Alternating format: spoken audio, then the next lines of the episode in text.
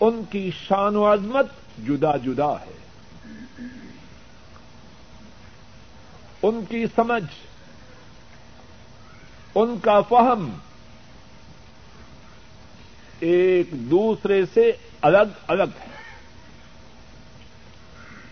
حضرت ابو سعید الخدری رضی اللہ تعالی عنہ فرماتے ہیں، وكان ابو بکر عالمنا رضی اللہ تعالی ان ہم تمام میں سے سب سے زیادہ علم والے کون تھے؟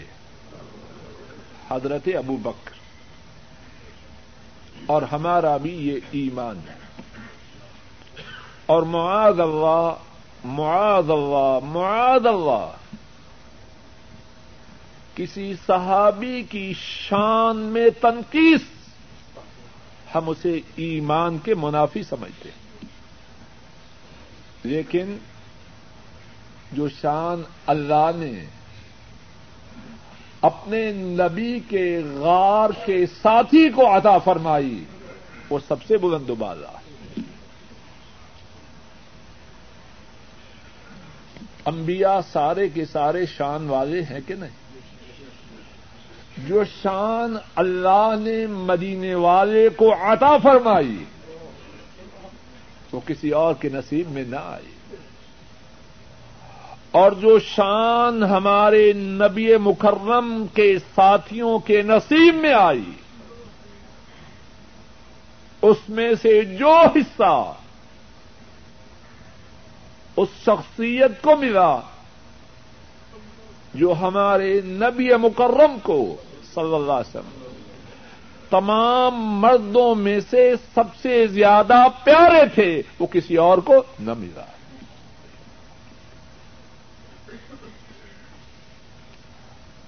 آٹھویں بات، پہلے یہ بات اس درس میں اشارتن اور گزشتہ درس میں تفصیل گزر چکی ہے۔ کہ حضرت صدیق کو رضی اللہ تعالی عنہ آ حضرت صلی اللہ علیہ وسلم سے گہرا تعلق تھا۔ اب جو آٹھویں بات ہے، کیا ون وے ٹریفک تھی؟ اگر صدیق کو رضی اللہ عنہ حضرت صلی اللہ علیہ وسلم سے گہرا تعلق تھا۔ تو آپ کو بھی اپنے اس فداکار، اپنے اس جانسار ساتھی سے بہت گہرا تعلق تھا۔ حدیث پاک جو ہم پڑھ رہے ہیں، اسی میں ہے، جب حضرت صدیق نے آپ کے اشارے سے یہ سمجھا کہ حبیب پاک کی جدائی کا وقت آ چکا ہے اور ان کی آنکھوں سے آنسو روا ہوئے۔ تو رسول کریم صلی اللہ علیہ وسلم انہوں نے بھی صدیق کو روتے نہ چھوڑا۔ کوئی ایسا محبوب تو نہیں۔ جو اپنے چاہنے والے سے اعراض کرنے والا ہو، اس سے رخ موڑنے والا ہو، جو ان سے پیار کرے، وہ بھی اس سے شفقت و عنایت کرتے اور صدیق کا پیار، اور صدیق کے ساتھ ان کی شفقت، اس کے کیا کہیں صدیق کو روتے دیکھ کر نبی پاک صلی اللہ علیہ وسلم اپنے خطبے کو جاری نہ رکھ سکے۔ خطبے کو روکا اور صدیق سے مخاطب ہوئے۔ یا ابا بکر، لا تھبکے ابو بکر رو نہیں ہائے میرے اللہ، کوئی پہچانے تو پہچانے۔ کتنی شان ہے حضرت صدیق کی۔ خطیب الانبیاء اپنے خطبے کو روک لیں اور صدیق کو دلاسا دے کوئی معمولی بات ہے؟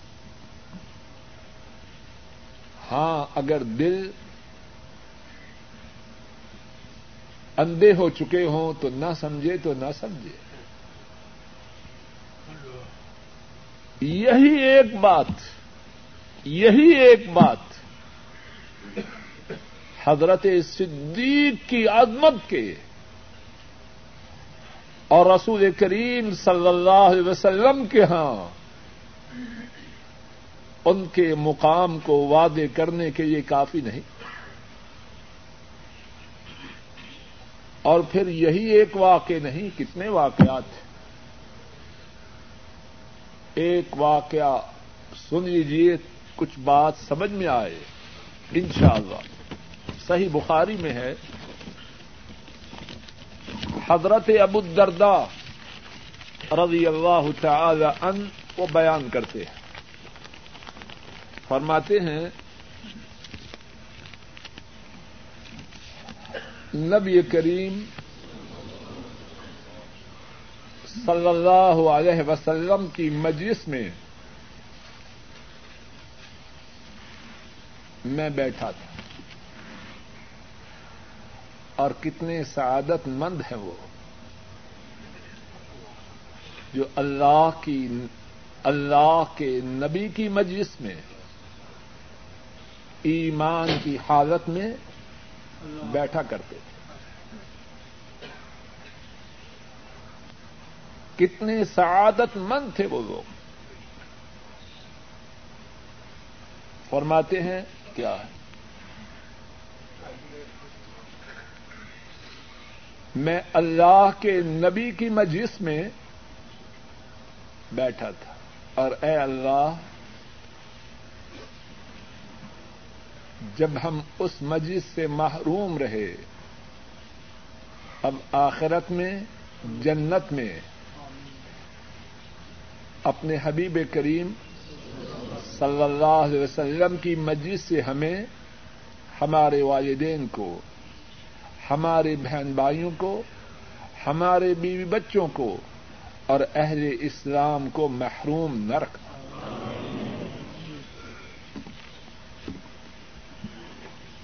ابو دردا بیان کرتے ہیں، میں نبی کریم صلی اللہ علیہ وسلم کی مجلس میں بیٹھا تھا۔ ابو بکر آئے، رضی اللہ تعالی عنہ۔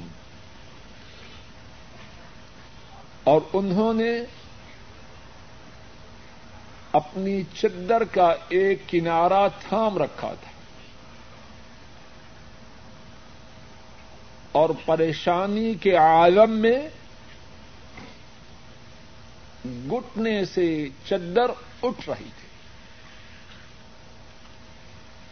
آپ صلی اللہ علیہ وسلم نے اپنے ساتھی ابو بکر کو آتے دیکھا، فرمایا، اما صاحب کم فقط غامر۔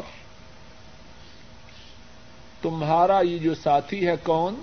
بولیے، ابو بکر۔ رضی اللہ عنہ، اس کا کسی سے جھگڑا ہوا ہے۔ ابو بکر آئے رضی اللہ عنہ، سلام عرض کیا اور عرض کرنے لگے، اے اللہ کے رسول صلی اللہ علیہ وسلم، میرے اور خطاب کے بیٹے کے درمیان کچھ ناگوار بات ہوئی۔ میں غصے میں آیا، کچھ کہہ دیا، پھر میں نادم ہوا۔ صدیق ہے۔ غلطی پہ اصرار کرے تو کیسے کرے؟ غصے میں آیا، تیزی کی، پھر میں نادم ہوا۔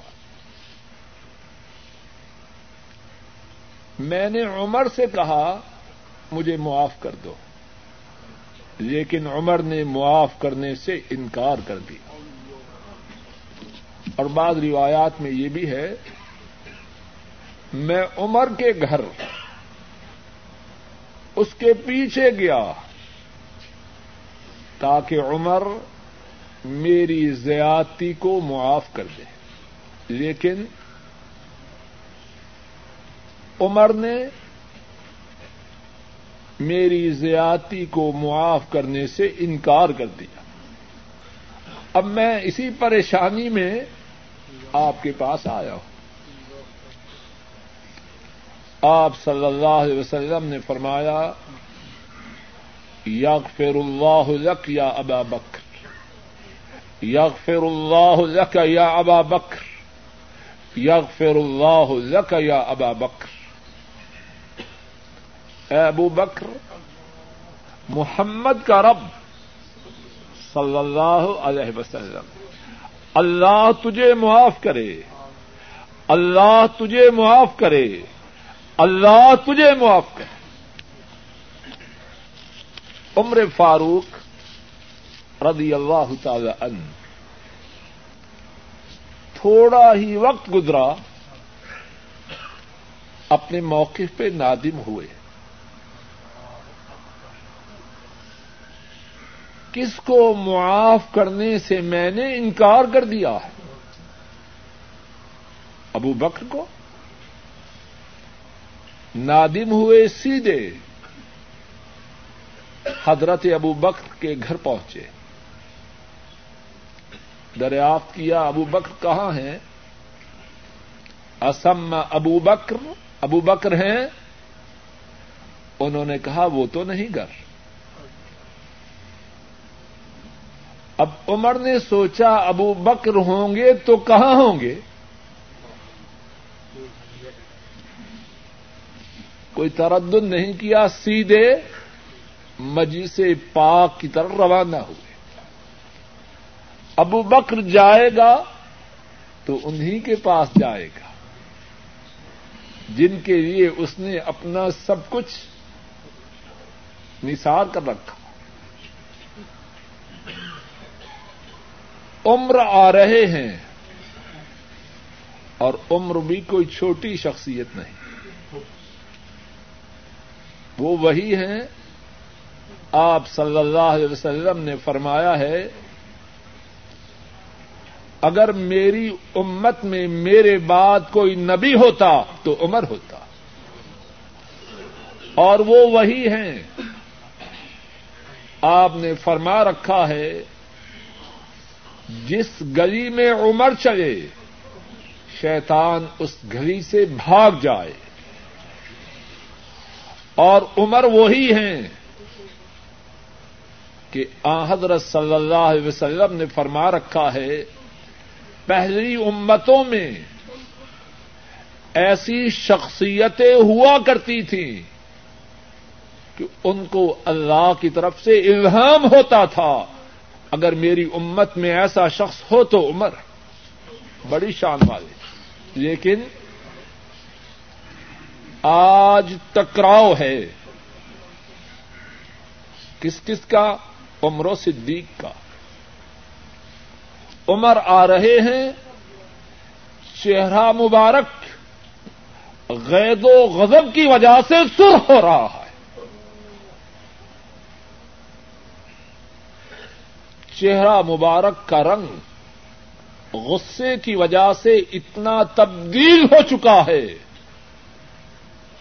کہ حضرت صدیق جو شکایت لے کے آئے تھے، وہ بھی ڈر جاتے۔ اور آپ کے غصے کی شدت کے ڈر کی وجہ سے حضرت صدیق اپنے گٹنوں کے بل آپ کے سامنے بیٹھے سیدھے نہیں بیٹھ سکے۔ اپنے گٹنوں پر سہارا کیے ہوئے آپ کے سامنے اور عرض کرتے ہیں، یا رسول اللہ صلی اللہ علیہ وسلم، واللہ انا کن تو ازم اے اللہ کے رسول صلی اللہ علیہ وسلم، عمر، ان کی زیادتی نہیں، اللہ کی قسم، میں نے زیادہ زیادتی کی۔ دو مرتبہ اسی بات کو دوہراتے لیکن حضرت صلی اللہ علیہ وسلم انتہائی ناراض ہیں کہ عمر نے میرے جانسار ابو بکر کے ساتھ یہ معاملہ کیا تو کیوں کیا؟ صدیق کی درخواست کے باوجود آپ نے فرمایا، ان اللہ باسانی الیکم فقلتم کذبت فقال ابو بکر صدق۔ لوگوں اللہ نے مجھے تمہاری طرف نبی بنا کے بھیجا۔ تم نے کہا، تو جھوٹا ہے۔ اور میرے ابو بکر نے کہا، تو سچا ہے۔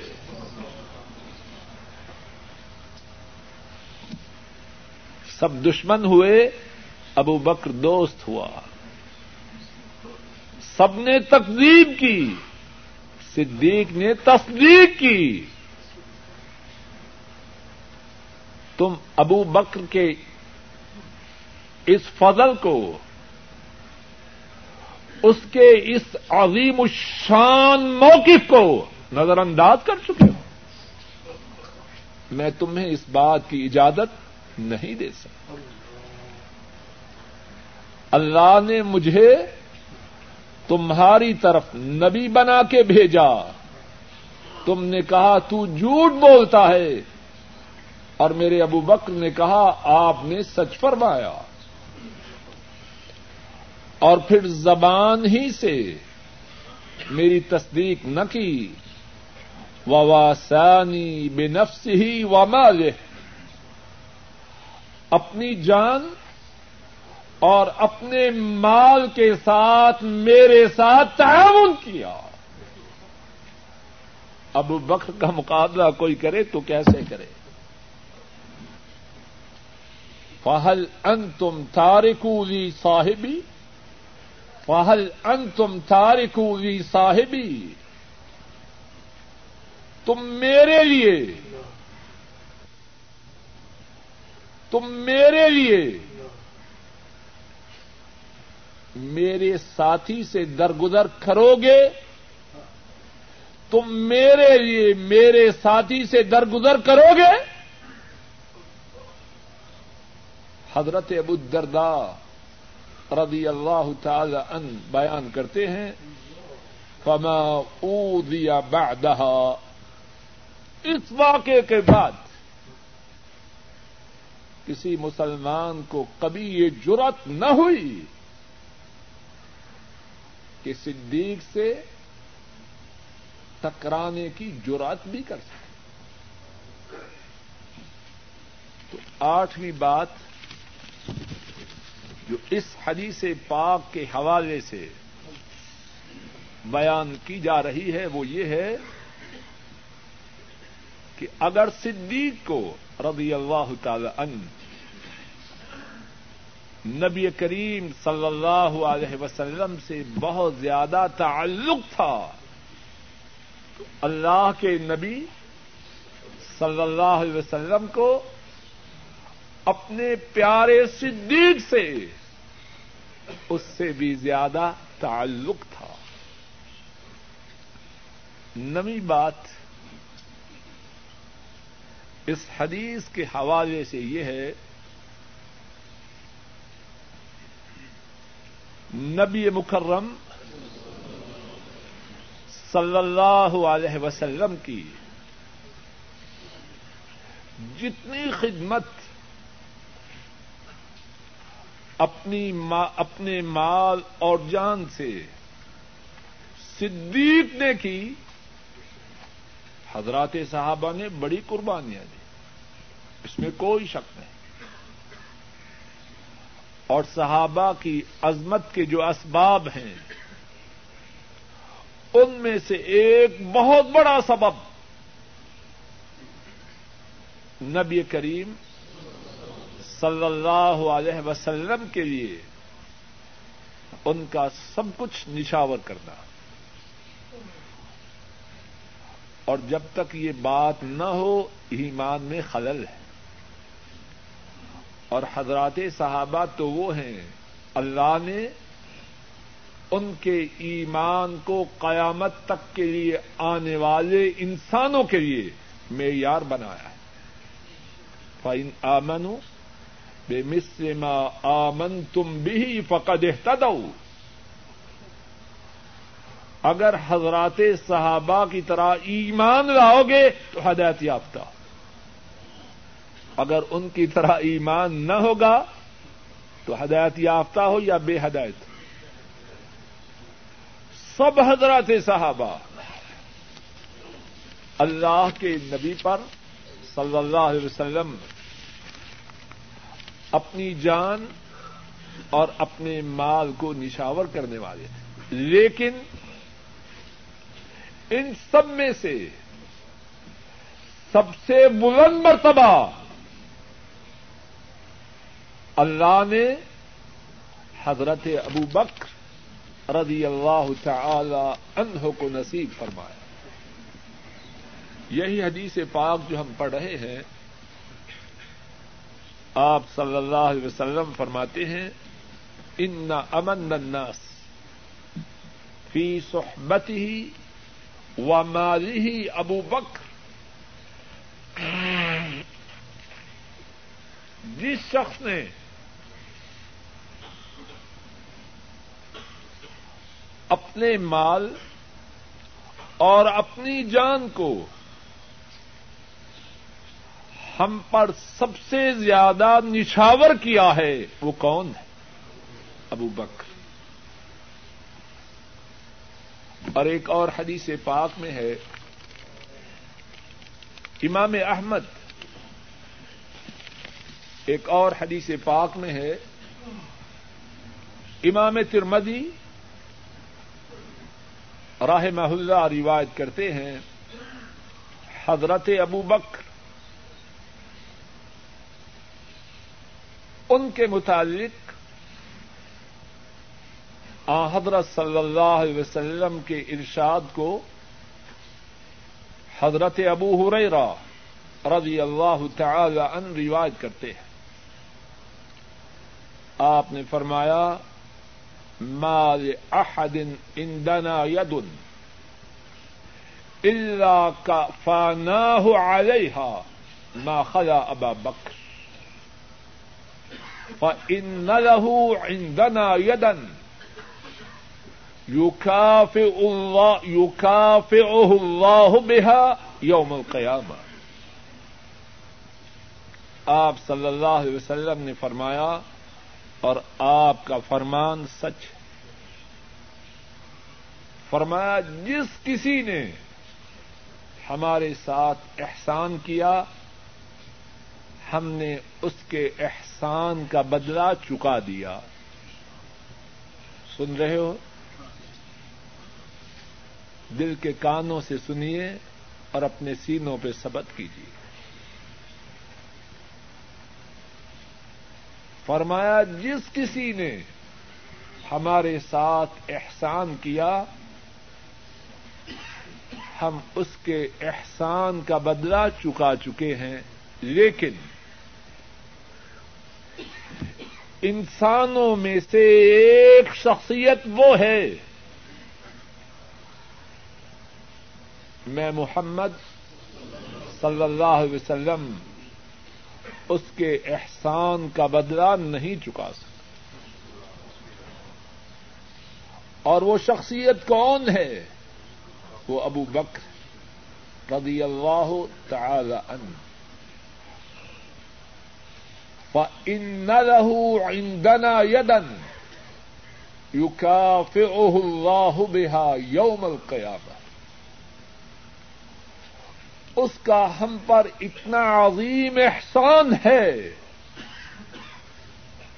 کہ عرش والے رب ہی قیامت کے دن اس کے احسان کا بدلہ اس کو عطا فرمائے۔ کتنی شان ہے صدیق۔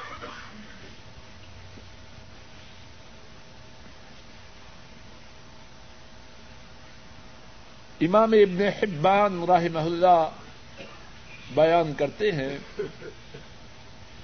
عائشہ صدیقہ رضی اللہ تعالی عنہا، اور وہ وہ ہیں ان کی تہارت کی، اور سوال رب نے قرآن کریم میں گواہی دی۔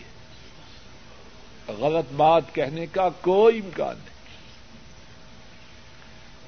فرماتی ہیں انفق ابو بکر رضی اللہ تعالی ان النبی صلی اللہ علیہ وسلم اربعین الف درہم ابو بکر رضی اللہ تعالی ان انہوں نے نبی کریم صلی اللہ علیہ وسلم پر چالیس ہزار درہم خرچ کیے۔ ابو بک رضی اللہ تعالی تاجر اور مالدار شخصیت۔ اتنا خرچ کیا، اتنا خرچ کیا۔ ایک اور روایت میں ہے انه لما مات، ما ترك دینارا ولا درہما۔ فوت ہوئے تو دینار و درہم نہ چھوڑے۔ اللہ کے نبی پر صلی اللہ علیہ وسلم۔ اور اس دین پر جو اللہ کے نبی لے کے آئے، اپنا سب کچھ نشاور کر دیا تو آٹھویں بات نویں بات یہ بیان کی کہ حضرت ابو بکر رضی اللہ تعالی ان ان کی شان و عظمت دین کے لیے اور نبی کریم صلی اللہ علیہ وسلم کے لیے ان کی جانی اور مالی قربانیوں کی وجہ سے اللہ رب العزت نے کتنی بلند و بالا کی۔ دسویں بات، خوب توجہ کیجیے۔ دسویں بات اس حدیث پاک کے حوالے سے یہ ہے کہ جو احسان کرے، اس کا ذکر خیر کرنا اور اس کا شکر کرنا، یہ ہمارے نبی مکرم صلی اللہ علیہ وسلم کی شان ہے۔ میرا ایمان ہے، صدیق کے اللہ کے نبی پر کتنے احسان ہوں۔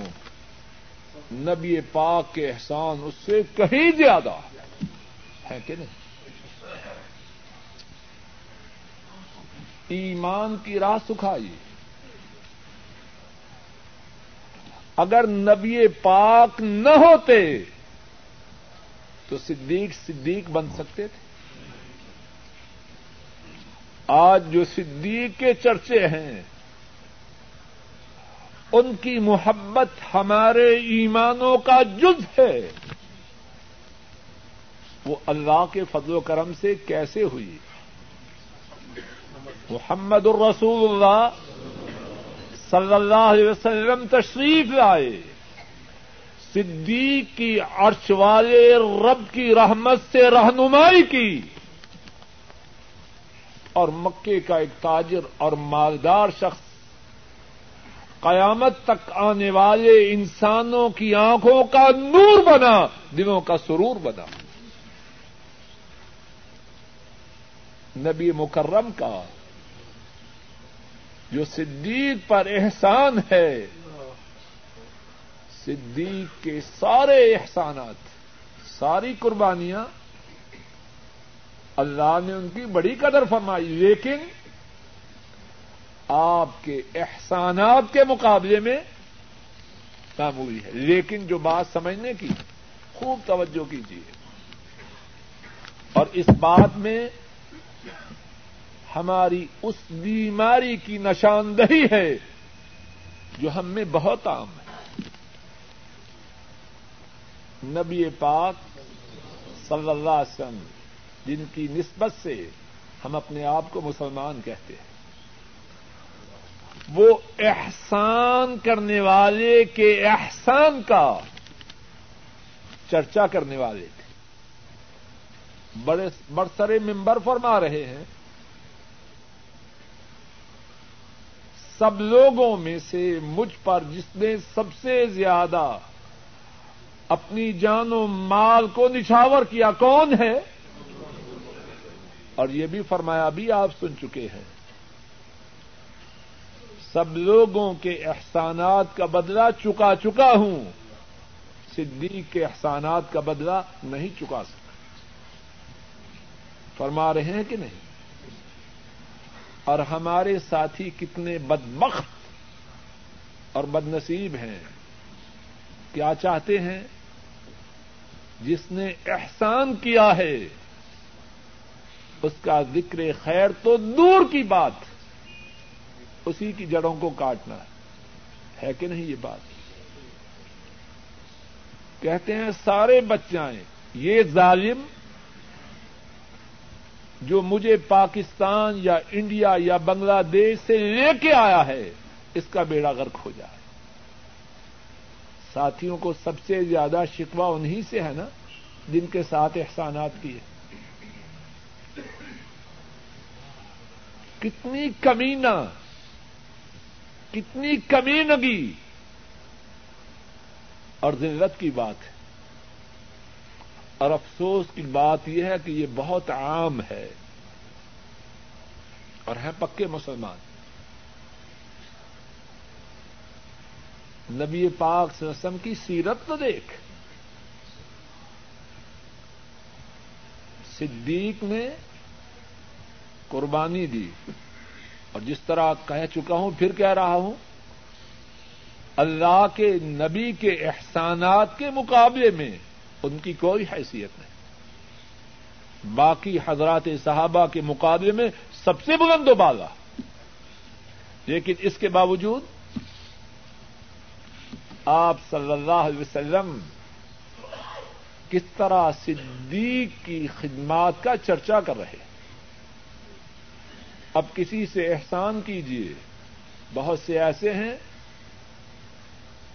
ذکر خیر کریں تو ایسے ہے جیسے غشی تاری ہو جائے۔ اور ذکر خیر تو دور کی بات ہے، ڈھونڈ ڈھونڈ کے۔ برائیاں نکالنے کی کوشش کریں۔ گے اور اگر محسن کی برائی نہ ملے تو ان کے اپنے دامنوں میں اتنی برائیاں موجود ہیں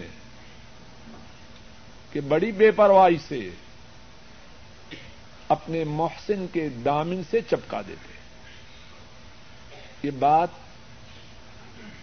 حضرت صلی اللہ علیہ وسلم کی سیرت متحرہ کے منافی اور آپ کی تعلیمات کے برعکس آپ نے تو فرمایا جس طرح کے امام احمد اور امام ترمدی راہ محم اللہ نے بیان کیا، حضرت ابو ہریرا رضی اللہ تعالی ان وہ بیان کرتے ہیں، آ حضرت صلی اللہ علیہ وسلم نے فرمایا ملم یشکر الناس لم یشکر اللہ. جس نے لوگوں کا شکریہ ادا نہیں کیا، اس نے اللہ کا شکریہ بھی نہیں کیا۔ اور جو بدبخت اللہ کا شکریہ ادا نہ کرنے والا ہو، وہ اللہ کے عذاب سے بچے تو کیسے بچے؟ اور ایک اور حدیث پاک میں ہے، امام ترمدی رحمہ اللہ روایت کرتے ہیں حضرت انس رضی اللہ تعالی ان اس حدیث کے راوی ہیں۔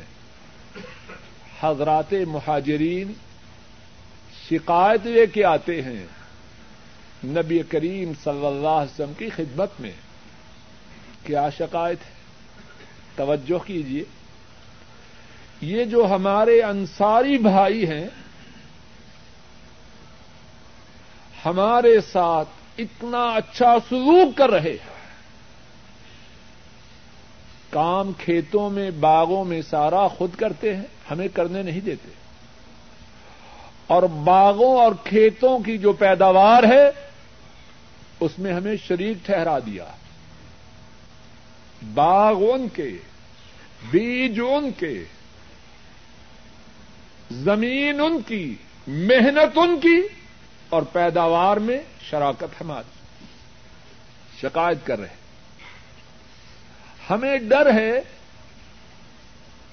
کہ سارا اجر و ثواب ہمارے انصاری بھائی لے جائیں گے، ہم تو اجر و ثواب سے محروم رہ جائیں۔ کتنے پیارے تھے وہ لوگ۔ لوگ گزر چکے۔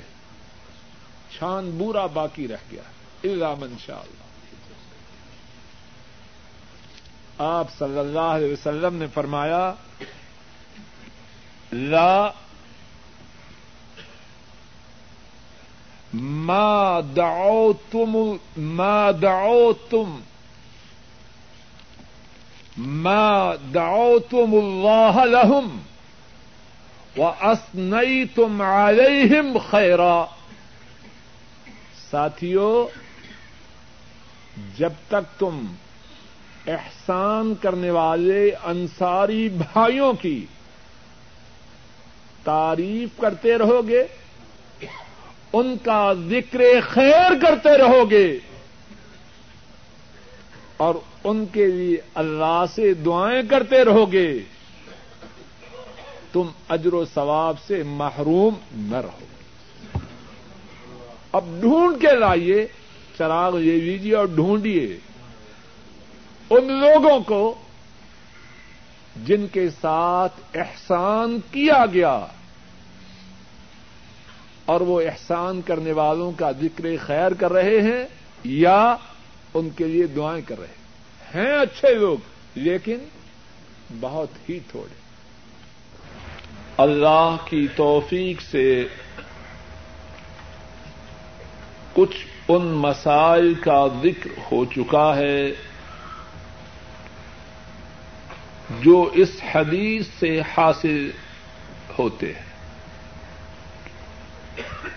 دو تین باتیں جو اس حدیث پاک سے ملتی ہیں، سمجھ میں آتی ہیں، وہ بھی سن لیجیے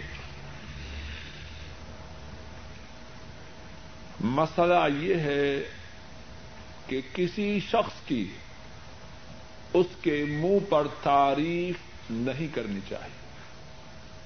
اور یہ بھی ہے حضرت صلی اللہ علیہ وسلم نے فرمایا، اگر تم منہ پہ تعریف کرنے والوں کو دیکھو، تو ان کے منہ میں مٹی ڈال دو۔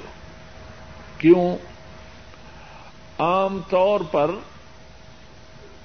جس کے سامنے اس کی تعریف کی جائے، عام طور پر اس کا ستیہ ناش ہو جاتا ہے۔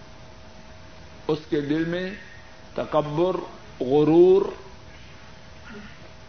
شوخی، اس قسم کے جذبات عام طور پر پیدا ہوتے ہیں۔ اب اس حدیث پاک کو دیکھیے۔ رسول کریم صلی اللہ علیہ وسلم،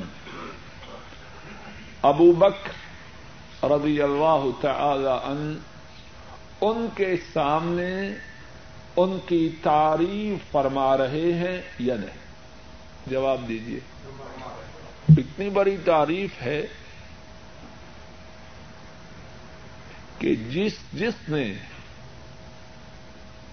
اپنی اپنی جان اور اپنے اپنے مال کو مجھ پر نثار کیا ہے، ان میں سے سب سے زیادہ فدا اور نثار کرنے والا کون ہے؟ ابو بکر رضی اللہ تعالی اور پھر یہ بھی فرمایا،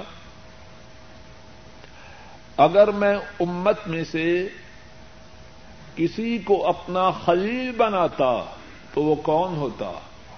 ابو بکر۔ کتنی بڑی تعریف ہے۔ اور ابو بکر رضی اللہ تعالی ان اسی مجلس میں موجود ہیں یا نہیں؟ جواب دیجیے تو کیا بات معلوم ہوئی؟ اگر کسی شخص کے متعلق یہ خدشہ نہ ہو کہ اس کے سامنے اس کی تعریف کے کرنے سے اس میں خرابی نہ آئے گی اور اس کے تعریف اور اس کی تعریف کرنے میں مسحت ہو تو پھر کسی کے سامنے اس کی تعریف کرنے میں کوئی حرج نہیں۔ بات سمجھ میں آئی؟ اور یہاں اسی بات میں ایک اور بات ہے، اللہ اکبر۔ اسی بات میں ایک اور بات ہے، ذرا توجہ کیجیے اور اس بات میں بھی جناب صدیق کی عظیم شان رضی اللہ تعالی عنہ۔ اسی بات میں حضرت صلی اللہ علیہ وسلم کی طرف سے حضرت ابو بک رضی اللہ تعالی عنہ کے متعلق ایک اور گواہی ہے، ایک اور شہادت ہے، ایک اور سرٹیفکیٹ ہے۔ پتہ ہے وہ کیا ہے؟ صدیق وہ ہے جس کا سینہ اللہ نے شیخی سے شوخی سے، تکبر سے پاک کیا۔ کچھ بات سمجھ میں آئی؟ اگر ان میں شوخی شیخی، تکبر غرور، اس کا شائبہ ہوتا، تو کیا جناب رسول کریم صلی اللہ علیہ وسلم ابو بکر کے سامنے ان کی اتنی تعریف کرتے؟ جواب دیجیے اس میں بھی فاروق کی عظمت کی، صدیق کی عظمت کی ایک بہت بڑی شہادت اور گواہی ہے۔ اور اللہ کے بعد سب سے بڑی گواہی کس کی ہے؟ وہ مدینے والے کی۔ صلی اللہ علیہ وسلم۔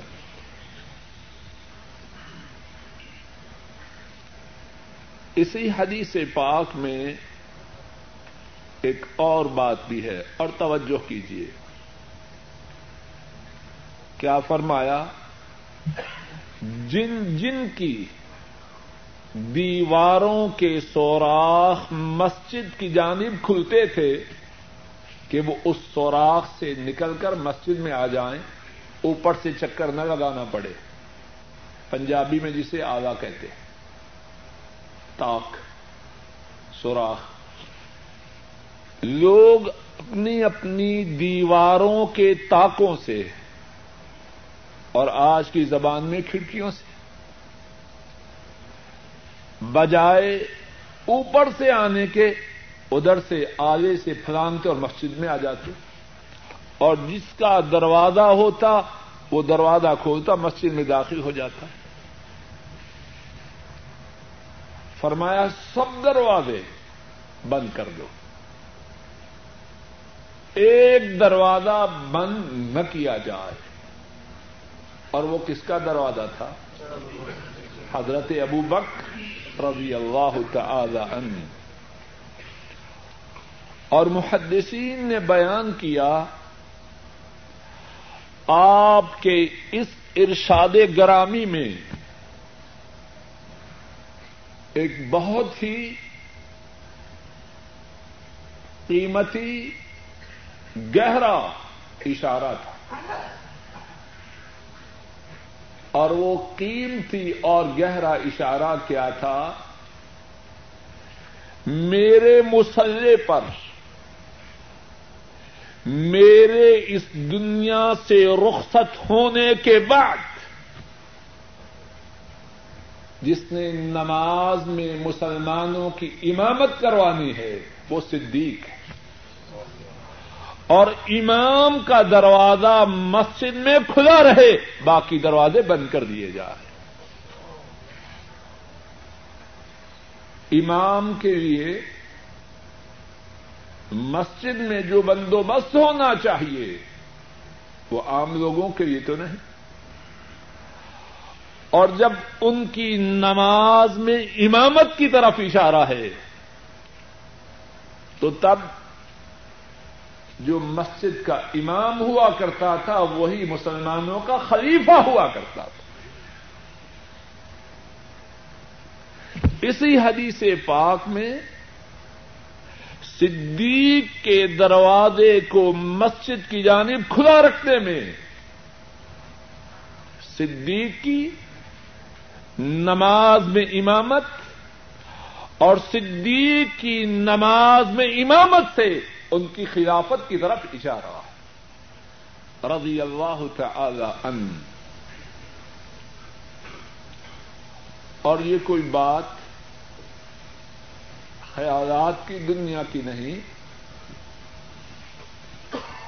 جب انصار کی طرف سے یہ آواز اٹھی، ایک امیر ہم میں سے اور ایک امیر مکے والوں کی طرف سے۔ دو امیر ہو جائیں ایک مدنی امیر اور ایک مکی امیر۔ سنن النسائی میں ہے اور مسند الامام احمد میں ہے۔ حضرت عبد اللہ بن مسعود رضی اللہ تعالی عنہ وہ بیان۔ جب آ حضرت صلی اللہ علیہ وسلم اس دنیا سے رخصت ہوئے تو انصار نے کہا، ایک امیر ہم میں سے اور ایک تم میں سے۔ ایک مدنی امیر اور ایک مکی امیر۔ عمر فاروق رضی اللہ تعالی عنہ ان کے پاس تشریف لائے اور فرمایا، یا معشر الانصار، الستم تعلمون؟ ان رسول اللہ صلی اللہ علیہ وسلم قد امر ابا بکر ای ام الناس فأيكم تطيب نفسه أن يتقدم أبا بكر رضی اللہ تعالی عنہ فاروق فرمانے لگے، اے گروہ انصار، تمہیں معلوم نہیں اللہ کے رسول صلی اللہ علیہ وسلم نے اپنی حیات مبارکہ میں حضرت ابو بکر رضی اللہ تعالی عنہ کو حکم دیا کہ وہ ان کے مسلح پہ کھڑے ہو کے مسلمانوں کی امامت کروائے۔ گروہ انصار یہ بات یاد ہے کہ نہیں؟ اب بتلاؤ، تم میں سے کون ہے وہ جو اس بات کو پسند کرتا ہے کہ جس کو اللہ کے نبی نے نماز میں سب مسلمانوں سے مقدم کیا ہے، سب مسلمانوں سے آگے کیا ہے؟ گروہ انصار بتلاؤ؟ تم میں سے کس کو یہ بات گوارا ہے کہ اب امت کا خلیفہ بننے میں اس سے آگے بڑھو؟ انصار نے فوراً کہا، نعوذ باللہ ان نتقدم ابا بکر رضی اللہ تعالی عنہ۔ معاذ اللہ اللہ کی پناہ۔ کہ ہم خلافت میں بک رضی اللہ تعالی عنہ، معاذ اللہ اللہ کی پناہ کہ ہم خلافت میں اس آدمی سے آگے بڑھیں جس شخصیت کو اللہ کے نبی صلی اللہ علیہ وسلم نے نماز کی امامت کے لیے ہم پر مقدم کیا۔ حضرت فاروق نے حضرت صدیق کی خلافت پر استدلال کیا کس سے؟ کہ اللہ کے نبی صلی اللہ علیہ وسلم نے ان کو امام بنایا۔ اور جو فریق ثانی تھا، انصار، انہوں نے اس استدلال کو مانا یا نہ مانا؟ اپنے دعوی سے، اپنے مطالبہ سے دستبردار ہو گئے۔ اور یہ بات عمر فاروق اور حضرات انصار رضی اللہ تعالی عنہم اجمعین ہی کی نہ تھی، بلکہ آل بیت بھی اسی بات کو جانتے، مانتے اور اس کا اعلان کرتے تھے۔ حضرت زبیر رضی اللہ تعالی عنہ حضرت صلی اللہ علیہ وسلم کی پھوپھی کے بیٹے، وہ فرماتے ہیں، انا نرا ابا بکر رضی اللہ تعالی ان احق الناس بها انه لصاحب الغار وصاني اثنين وَلَقَدْ أَمَرَهُ رَسُولُ اللَّهِ صَلَّى اللَّهُ عَلَيْهِ وَسَلَّمَ بِالصَّلَاةِ وَهُوَ حَيٌّ فرمایا حضرت زبیر رضی اللہ تعالی عنہ نے ہم یہ سمجھتے ہیں، خلافت کے سب سے زیادہ حقدار کون ہیں؟ ابو بکر رضی اللہ تعالی عنہ۔ وہ غار میں اللہ کے نبی کے ساتھی تھے۔ قرآن کریم میں انہیں ثانیت نہیں دو میں سے دوسرا۔ یہ عظیم لقب عطا کیا گیا۔ اور پھر کیا فرماتے ہیں؟ وَلَقَدْ أَمَرَهُ رَسُولُ اللَّهِ صَلَّى اللَّهُ عَلَيْهِ وَسَلَّمَ بِالصَّلَاةِ وَلَقَدْ أَمَّرَهُ رَسُولُ اللَّهِ صَلَّى اللَّهُ عَلَيْهِ وَسَلَّمَ بِالصَّلَاةِ وَهُوَ آپ صلی اللہ علیہ وسلم نے اپنی حیات مبارکہ میں حضرت ابو بکر کو نماز میں مسلمانوں کا امام بنایا۔ حضرت زبیر بھی صدیق کے نماز میں امام متعین کیے جانے سے اس بات پر استدلال کرتے ہیں کہ وہ ساری امت میں خلافت کے سب سے زیادہ حقدار ہیں۔ اور اسی پر بس نہیں، صحیح بخاری میں آ حضرت صلی اللہ علیہ وسلم کی جانب سے اور زیادہ وضاحت بھی ثابت ہے۔ حضرت جبیر بن متعن رضی اللہ تعالی عنہ وہ بیان کرتے ہیں، اتت امراۃن النبی صلی اللہ علیہ وسلم فأمرها ان ترجع الی۔ ایک عورت حضرت صلی اللہ علیہ وسلم کے پاس حاضر ہوئی۔ آپ نے فرمایا دوبارہ آنا۔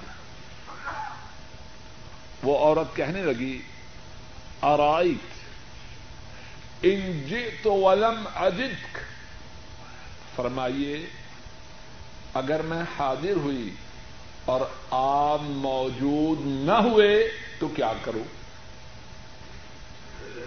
آپ اس دنیا سے رخصت ہو چکے ہوئے پتا تو نہیں کسی کا۔ تو عورت نے کہا، فرمائیے، اگر میں حاضر ہوئی، آپ موجود نہ ہوئے، کیا کروں؟ آپ نے فرمایا علم تجدینی فاتی ابابک رضی اللہ تعالی ان اے عورت، اگر تو آئی، میں نہ ہوا، کس کے پاس جانا؟ میرا جانشین، میرا خلیفہ کون ہو؟ علم تجدینی، اگر تو نے مجھے نہ پایا، کس کے پاس جانا؟ فت ابی بکر فت ابا بکر رضی اللہ تعالی ان تو پھر ابو بکر رضی اللہ تعالی عنہ کے پاس آنا۔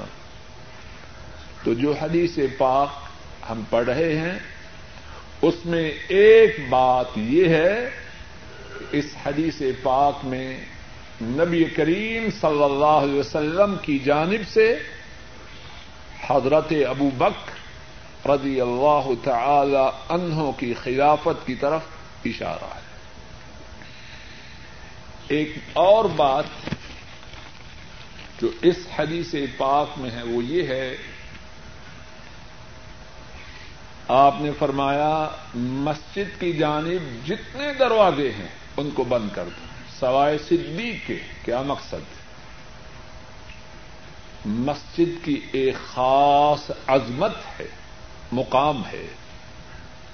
مسجد شاہراہ عام نہیں، گزرگاہ نہیں۔ عام گزرگاہ بنانے سے مسجد کا تقدس باقی نہیں رہتا ہاں ایک دروازہ رہے کہ وہ امام ہے۔ ان کے لیے جو امتیازی شان ہے، اس کا تقاضا ہے کہ ان کا دروازہ رہے۔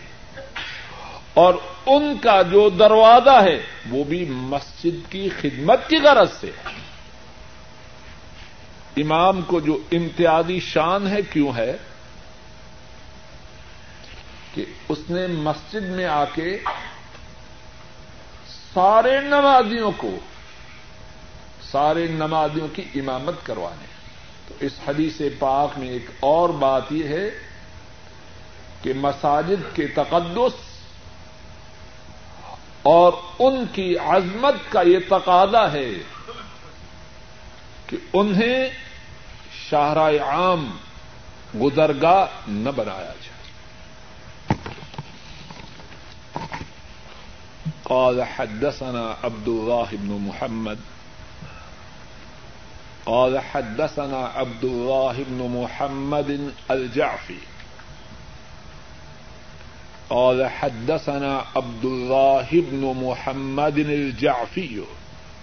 قال حدثنا وهب بن جرير. قال حدثنا أبي. قال سمعت يا ابن حكيم. ان اکرمتا ان ابن عباس رضی اللہ تعالی عنہما۔ قال، خرج رسول الله صلى الله عليه وسلم في مرضه الذي مات فيه عاصبا رأسه عاصبا رأسه بخرقة فقعد على المنبر. فحمد الله وأثنى عليه. ثم قال، إنه ليس من الناس أحد. أمن علي في نفسه وماله من أبي بكر بن أبي كحافة رضي الله تعالى عنهما. ولو كنت متخذا من الناس خليلا لاتخذت أبا بكر خليلا. ولكن خلة الإسلام أفضل. شدوا عني كل خوخة في هذا المسجد. غیر خوخت ابی بکر رضی اللہ تعالی عنہ امام بخاری رحمہ اللہ فرماتے ہیں، ہم سے یہ حدیث عبد اللہ ابن محمد الجعفی نے بیان کی۔ اور وہ فرماتے ہیں، ہم سے یہ حدیث واہب بن جریر نے۔ اور واہب بن جریر فرماتے ہیں، ہم سے یہ حدیث میرے باپ نے بیان کی۔ اور ان کے باپ جریر فرماتے ہیں، میں نے یا بن حکیم کو بیان کرتے ہوئے سنا، اور یا بن حکیم نے اکرما سے، اور اکرما نے عبد اللہ ابن عباس رضی اللہ تعالی عنہما سے روایت کی۔ انہوں نے فرمایا، جس بیماری میں رسول اللہ صلی اللہ علیہ وسلم کا انتقال ہوا، آپ سر مبارک پر کپڑے کا ایک ٹکڑا باندھے ہوئے باہر تشریف لائے۔ آپ ممبر پر تشریف فرما ہوئے، اللہ کی حمد و ثنا بیان کی اور پھر فرمایا، لوگوں میں سے کوئی ایسا نہیں جس نے ابو بکر سے زیادہ اپنی جان اور مال کو مجھ پر فدا کیا اور اگر میں لوگوں میں سے کسی کو خلیل بناتا تو ابو بکر کو اپنا خلیل بناتا لیکن اسلام کی دوستی افضل ہے۔ مسجد کی جانب جتنے سوراخ ہیں سب بند کر دو، سوائے ابو بکر کے تاغ کے۔ اس حدیث پاک کی اسناد میں اور متن میں کتنی ہی باتیں ہیں۔ اور کچھ باتیں وہ ہیں جن کا گزشتہ حدیث میں تفصیل سے اللہ کی توفیق سے ذکر کیا جا چکا ہے۔ جو باتیں اس حدیث میں اور گزشتہ حدیث دونوں میں ہیں اور جن کا ذکر کیا جا چکا ہے، وہ دوبارہ ذکر نہ کروں گا۔ جو ساتھی اس حدیث کے مطابق بات تفصیل سے سمجھنا چاہیں، وہ گزشتہ دو دروس کی دونوں کیسٹیں سن کر بات کو سمجھیے۔ جو کچھ نئی باتیں اس حدیث پاک کی سند اور متن میں ہیں ان کو عرض کرنے کی اللہ کی توفیق سے کوشش کرتا ہوں۔ ایک بات یہ ہے، اس حدیث کے راویوں میں سے ایک راوی حضرت وحب بن جریر ہے۔ اور ان کو یہ حدیث ان کے والد محترم حضرت جریر نے بیان کی۔ اللہ اکبر۔ اے اللہ، اسی بات کو ہماری نسلوں میں جاری کر۔ کتنا سعادت مند ہے وہ باپ۔ اور کتنا خوش نصیب ہے وہ بیٹا۔ باپ نے اللہ کے نبی کی حدیث کو سنا صلی اللہ علیہ وسلم، اور اس حدیث کو نقل کیا۔ اس حدیث کو سنایا کس کو؟ اور اس کے بیٹے نے اس حدیث کو یاد کیا اور سنایا آئندہ آنے والے لوگوں کو۔ کتنا سعادت مند وہ کرانا اللہ اپنے خصوصی فضل و کرم سے ہمارے گھرانوں کو بھی اسی ڈگر پہ لیا ریٹ سیٹ کیٹ کے چکر سے نکال کر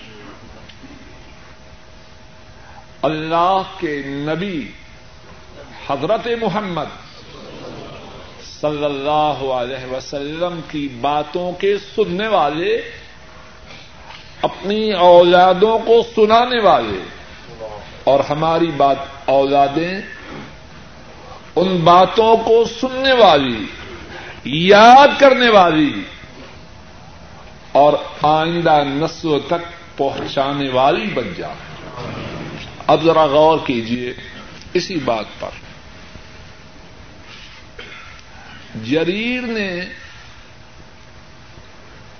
حضرت جریر نے جب یہ حدیث اپنے بیٹے وہب کو سنائی اور وہب نے آئندہ نس کو سنائی اور آئندہ نس سے امام بخاری نے اخذ کی اور امام بخاری کو فوت ہوئے دو سو چھپن ہجری میں فوت ہوئے۔ اب چودہ سو اٹھارہ۔ قریش صاحب کتنے سال بنے؟ قریب ساڑھے گیارہ سو۔ گیارہ سو باسٹھ سال قریب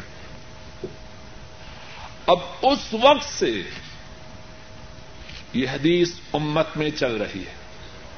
اور انشاءاللہ اللہ جب تک دنیا ہے یہ حدیث باقی رہے۔ اس باپ نے کمایا یا نہ کمایا؟ ہائے میرے اللہ اللہ ہمیں سمجھتے ہیں۔ ہم سمجھتے ہیں۔ سب کچھ ڈالر، پاؤنڈ، ریال اور نوٹوں میں۔ بڑی سوچی تو کہا بچوں کے مستقبل کا بڑا فکر ہے۔ اے عقل مند انسان، بچوں کا اصل مستقبل یہ ہے کہ تو مر جائے اور وہ بھی مر جائیں۔ ان کی نیکیوں کا سلسلہ جاری رہے اور تیری نیکیوں کا سلسلہ بھی جاری رہے۔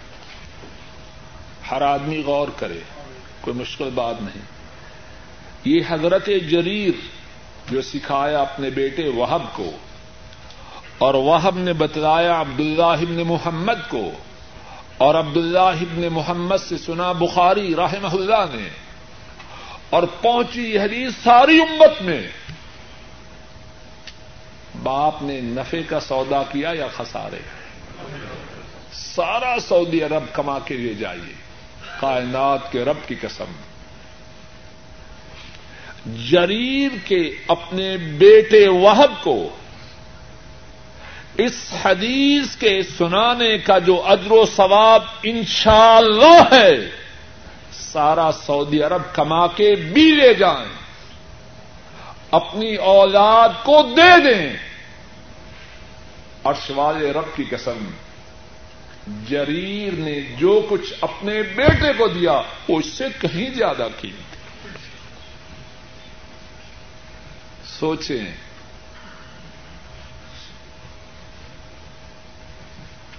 اپنی منزلوں کی تصحیح کریں۔ کدھر جا رہے کدھر جا رہے اور پھر اس حدیث کی اسناد میں ایک اور بات ہے۔ اور اس پہ بھی ذرا توجہ کیجیے وہ ہم نے سنا اپنے باپ جریر سے۔ اور جریر نے یہ حدیث سنی یا بن حکیم سے۔ اور یا بن حکیم نے سنی اکرما سے۔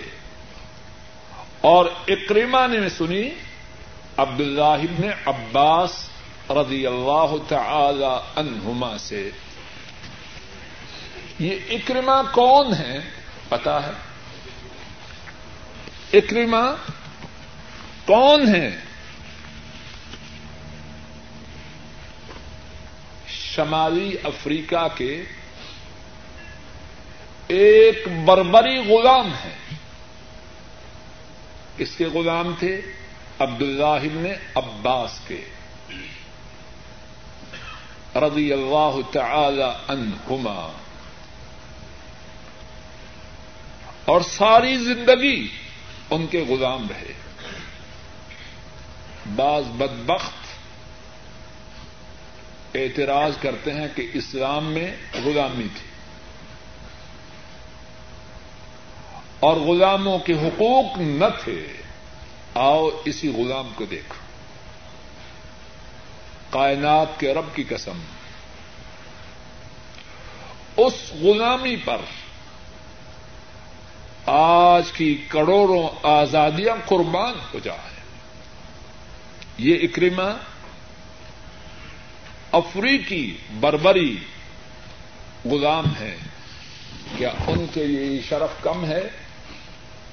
جب تک دنیا قائم ہے اور اللہ کے فضل و کرم سے صحیح بخاری باقی ہے، جب بھی اکرما کا نام آئے، اہل اسلام کی طرف سے سدا بلند ہو، رحمہ اللہ تعالی یہ بات آزاد لوگوں کو میسر آتی ہے۔ کیا یہ کم شرف ہے؟ اور پھر یہی بات نہیں اکرما ان کی بڑی شان ہے۔ امام ذہبی رحمہ اللہ اپنی کتاب سیر اعلام النبلا میں، ان کا ذکر پتا ہے کس طرح شروع کرتے ہیں؟ العلامہ،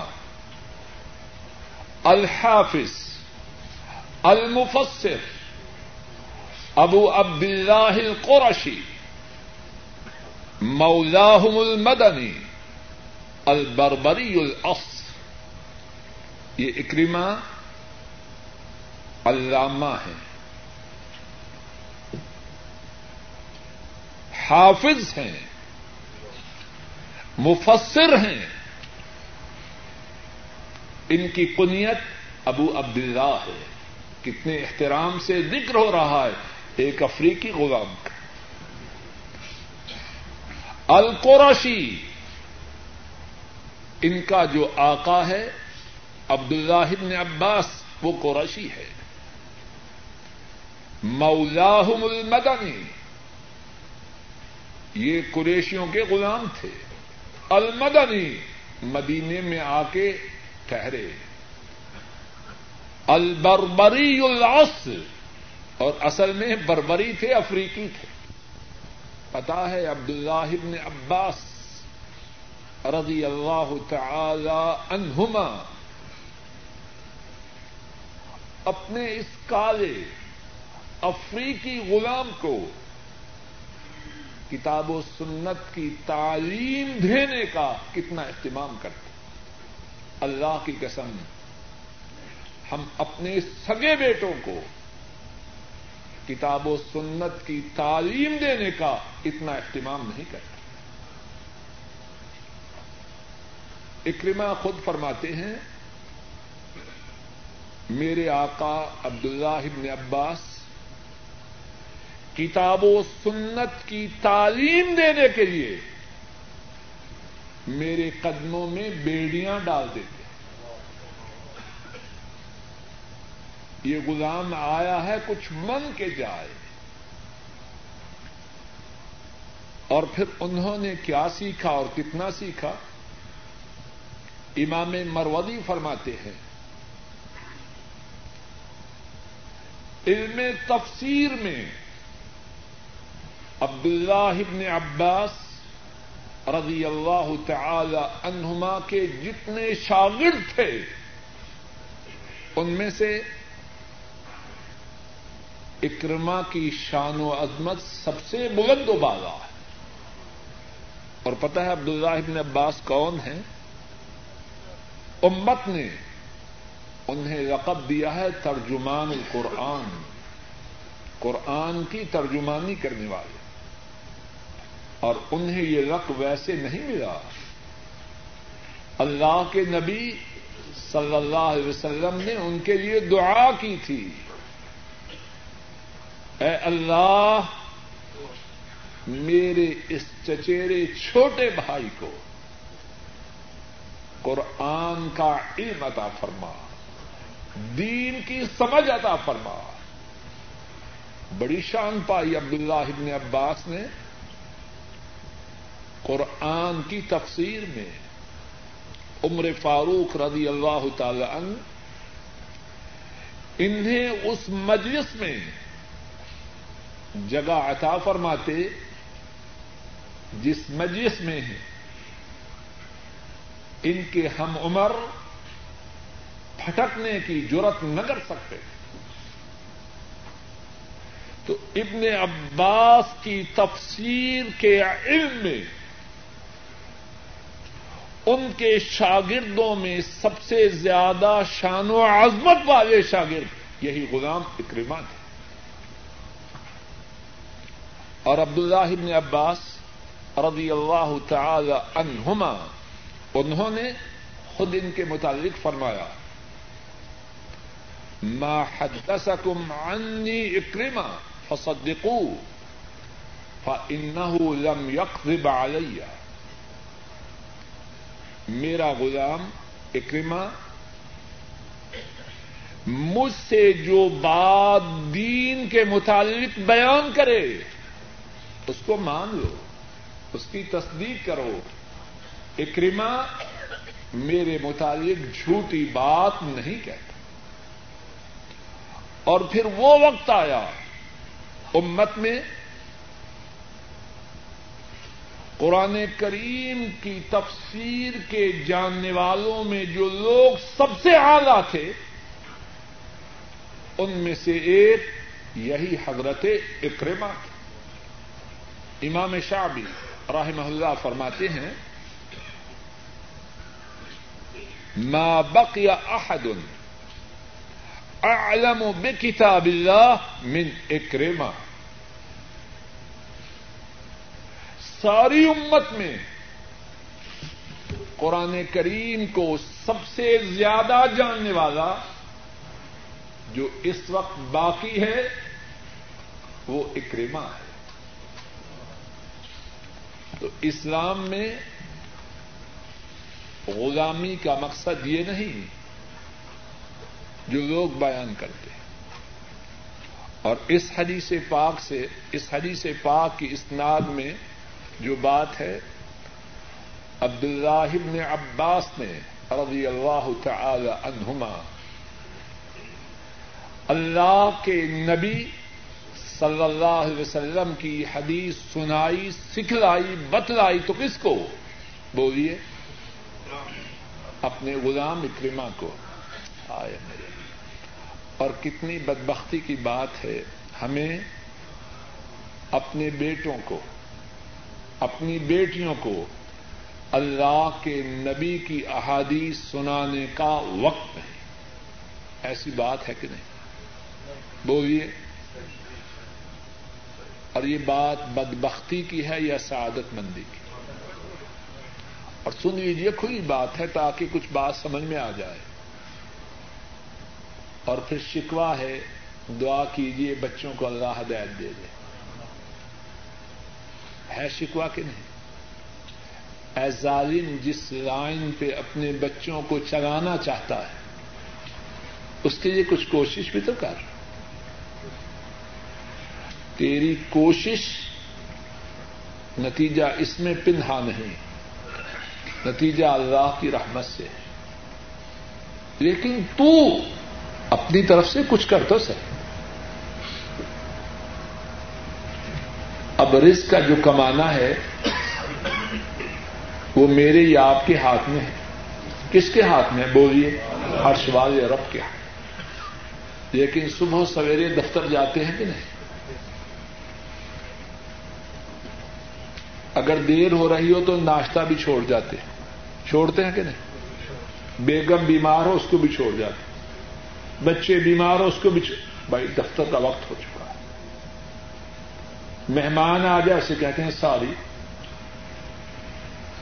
فون کی گھنٹی بجے سب کے ساتھ باتیں گزرتی ہیں کہ نہیں؟ فون کی گھنٹی بجے اٹھاتے نہیں۔ اٹھاتے ہیں۔ دفتر کا وقت ہوا چاہتا ہے، گھنٹی نہیں اٹھاتے۔ خام اللہ نے رسک لگایا ہے، کیوں اس کو برباد کر ایسی بات ہے۔ رسک ہمارے ہاتھ میں اوزاد کی اصلاح ہمارے ہاتھ میں قطعا نہیں، لیکن کوشش تو کریں۔ ساتھیوں، ذرا غور کرو۔ ابن عباس رضی اللہ تعالی عنہما اپنے غلام کو کتاب و سنت کی تعلیم دینے کے لیے کتنی محنت کرتے ہیں؟ میں اور آپ کرتے ہیں۔ سب پوچھے اپنے آپ سے۔ اور بات دوہرا دوہرا کے کہہ رہا شاید کہ میرے اور آپ کے دل میں بات اتر جائے۔ اور اصل فائدہ بات سننے سنانے کا تب ہے کہ کہنے والے کے عمل میں اور سننے والوں کے عمل میں یہ بات آ جائے کہ نبی کریم صلی اللہ علیہ وسلم شدید بیمار ہیں۔ اور جس طرح کے حدیث پاک میں ہم نے پڑھا، یہ بیماری وہ ہے کہ اسی بیماری میں آپ صلی اللہ علیہ وسلم کا انتقال ہو گیا اور بیماری کی شدت کی کیفیت یہ ہے کہ جب مسجد میں تشریف لائے تو آپ نے اپنے سر مبارک پر کپڑے کا ٹکڑا باندھ رکھا ہے۔ سر میں شدت کی درد ہو تو مریض سر کو باندھتا ہے۔ اور رسول کریم صلی اللہ علیہ وسلم عام میں تحمل، عام میں برداشت اور صبر عام لوگوں سے بہت زیادہ تھا۔ لیکن بیماری شدید ہے۔ اور بیماری کی شدت کی وجہ سے سر مبارک پر کپڑے کا ٹکڑا باندھا ہوا ہے۔ لیکن پھر بھی مسجد میں تشریف لا رہے ہیں اور حضرات صحابہ سے ان کی خیر خواہی کے لیے ان کو دین کی بات کے سمجھانے کے لیے ممبر پر تشریف فرما ہو کے خطبہ ارشاد فرماتے ہیں۔ اس سے کیا معلوم ہوتا ہے؟ دین کی بات کہنے، دین کی بات سمجھانے کے لیے حضرت صلی اللہ علیہ وسلم میں کتنا جذبہ ہے۔ ذرا اس بات کو اور سمجھیے۔ ہمارے وہ بھائی جن کی دکانیں ہیں یہاں یا پاکستان میں یا اپنے اپنے ملک میں، بیمار ہوں تو کیا کہتے ہیں؟ اٹھا کے لے چلو۔ لیکن جاؤں گا تو بیٹھوں گا تو دکان پر۔ جاتے ہیں کہ نہیں؟ کہتے ہیں بستر اٹھا لو اور فیکٹری میں وہیں لیٹ جاؤں گا۔ گھر والے روکتے ہیں، لیکن رکنے سے رکتے نہیں۔ کیوں؟ تعلق ہے اپنے کاروبار سے۔ محبت ہے اپنی تجارت سے۔ بیماری کی کچھ پرواہ نہیں۔ اور ہمارے رسول کریم صلی اللہ علیہ وسلم ان کا تعلق ہے کس بات سے؟ انہیں اہتمام ہے کس بات کا؟ فکر ہے کس بات کی؟ امت کو سمجھانا ہے، بیمار ہے تو تب بھی، تندرست ہے تو تب بھی۔ آخری بیماری ہے۔ شدت کی تکلیف ہے، لیکن مسجد میں تشریف لا رہے ایک دوسری بات اس حدیث پاک کے حوالے سے یہ ہے کہ آپ صلی اللہ علیہ وسلم نے اپنی بیماری کی اس کیفیت میں امت کو جو خطبہ دیا ہوگا، اس کی اہمیت آپ صلی اللہ علیہ وسلم کے دیگر خطبات کے مقابلے میں تھوڑی ہوگی یا زیادہ؟ آپ کے سب خطبات، آپ کی سب تقریریں انتہائی اہم ہیں، لیکن جس بات کے فرمانے کے لیے ایسی حالت میں مسجد میں تشریف لائیں، وہ بات اور زیادہ اہم نہ ہوگی۔ اور اس حالت میں، اس حدیث پاک میں جس بات کا ذکر کیا گیا ہے، وہ کیا ہے؟ حضرت ابو بکر رضی اللہ تعالی ان ان کی شان و عظمت کو بیان کیا گیا ہے۔ جس جس نے مجھ پہ اپنی جان اور اپنے مال کو نشاور کیا ان تمام میں سے سبقت لے جانے والا وہ ابو بکر ہے۔ رضی اللہ تعالی ان اور پھر اس کے بعد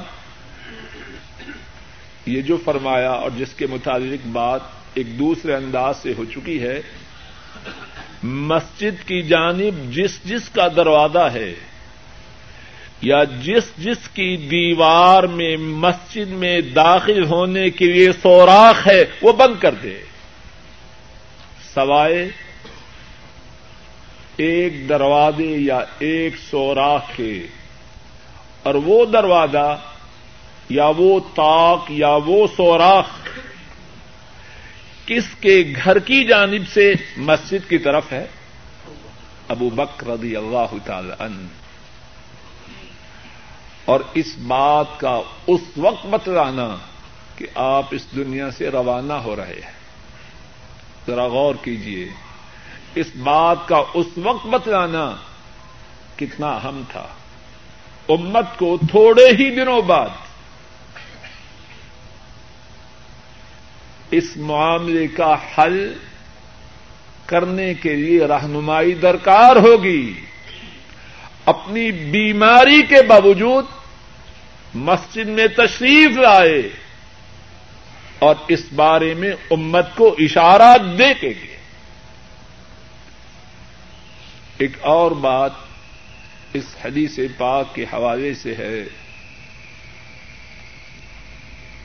کہ حضرت صلی اللہ علیہ وسلم خطبہ ارشاد فرمانے سے پہلے اللہ کی حمد و ثنا کرتے اور مصنون طریقہ یہ ہے کہ تقریر کرنے سے پہلے، خطبہ دینے سے پہلے اللہ کی مدھ و ثنا کی جائے۔ ایک اور بات اس حدیث کے حوالے سے یہ ہے کہ آپ صلی اللہ علیہ وسلم نے حضرت ابو بکر رضی اللہ تعالی ان ان کے باپ کا بھی ذکر فرمایا۔ فرمایا لوگوں میں سے ابو بکر بن ابی کوحافا کے سوا لوگوں میں سے جس نے سب سے زیادہ مجھ پر اپنی جان اور مال کو قربان کیا ہے، وہ ابو بکر بن ابی کوحافا ہے۔ ان کے متعلق چھوٹی سی بات سنتے جائیے۔ حضرت ابو بک رضی اللہ تعالی ان ان کے والد محترم ابو کوحافہ یہ بھی مسلمان ہوئے۔ فتح مکہ کے موقع پر، ان کا نام عثمان تھا اور کنیت ابو کوحافہ عمر فاروق رضی اللہ تعالی ان ان کے دور خلافت میں فوت ہوئے۔ اور یہاں ایک اور بات ہے جسے علامہ بدر الدین العینی نے رحمہ اللہ صحیح بخاری کی شرح میں بیان کیا ہے۔ سارے صحابہ میں کوئی صحابی ایسا نہیں جس کی تین نسلیں سارے صحابہ میں سے کوئی صحابہ صحابی ایسا نہیں جس کی تین پشتیں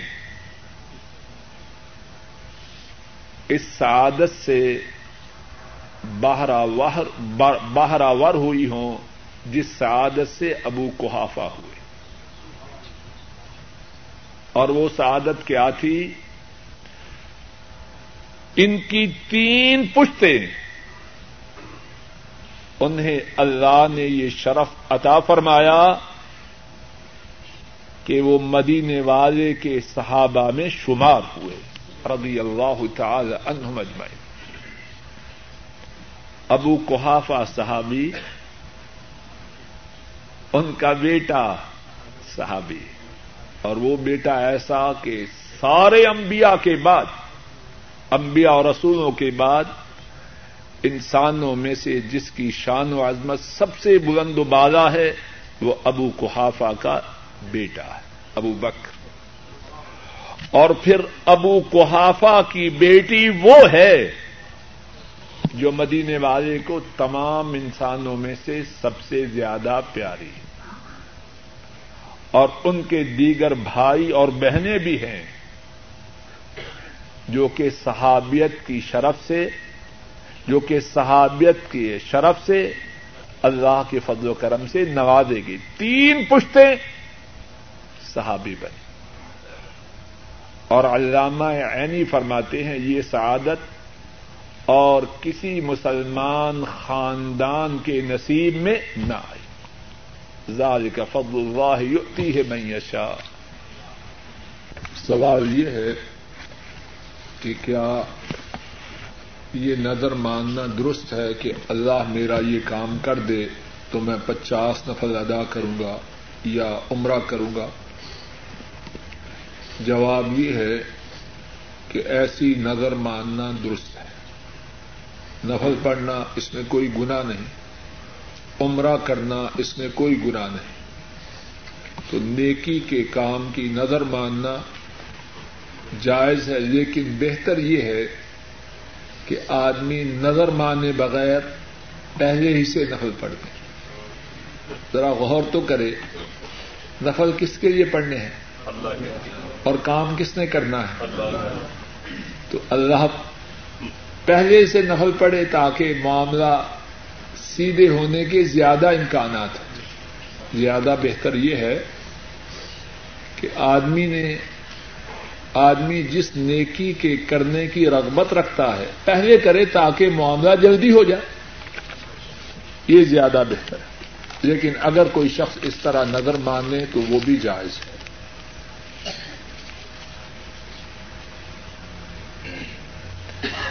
عقیقے کے متعلق سوال یہ ہے، عقیقہ یہ ہے کہ جب بچے کی ولادت کا ساتواں دن ہو، تو بچے کی طرف سے دو جانور ذبح کر کے بکری وغیرہ، دمبا، بکری جس طرح کی قربانی میں کرتے ہیں، ذبح کر کے خود کھائے، دوستوں میں تقسیم کرے فقرا اور غربا کو دے۔ اور اگر بچی ہو تو ایک بکری دمبا وغیرہ ذبح کرے اور اگر کسی شخص میں طاقت نہ ہو تو اگر طاقت نہیں تو اس پر پابندی نہیں۔ جب اللہ طاقت دے اس وقت کر لے۔ لیکن جسے طاقت نہ ہو اور وہ عقیقہ نہ کرے تو انشاءاللہ اللہ اس پر کوئی گنا نہیں۔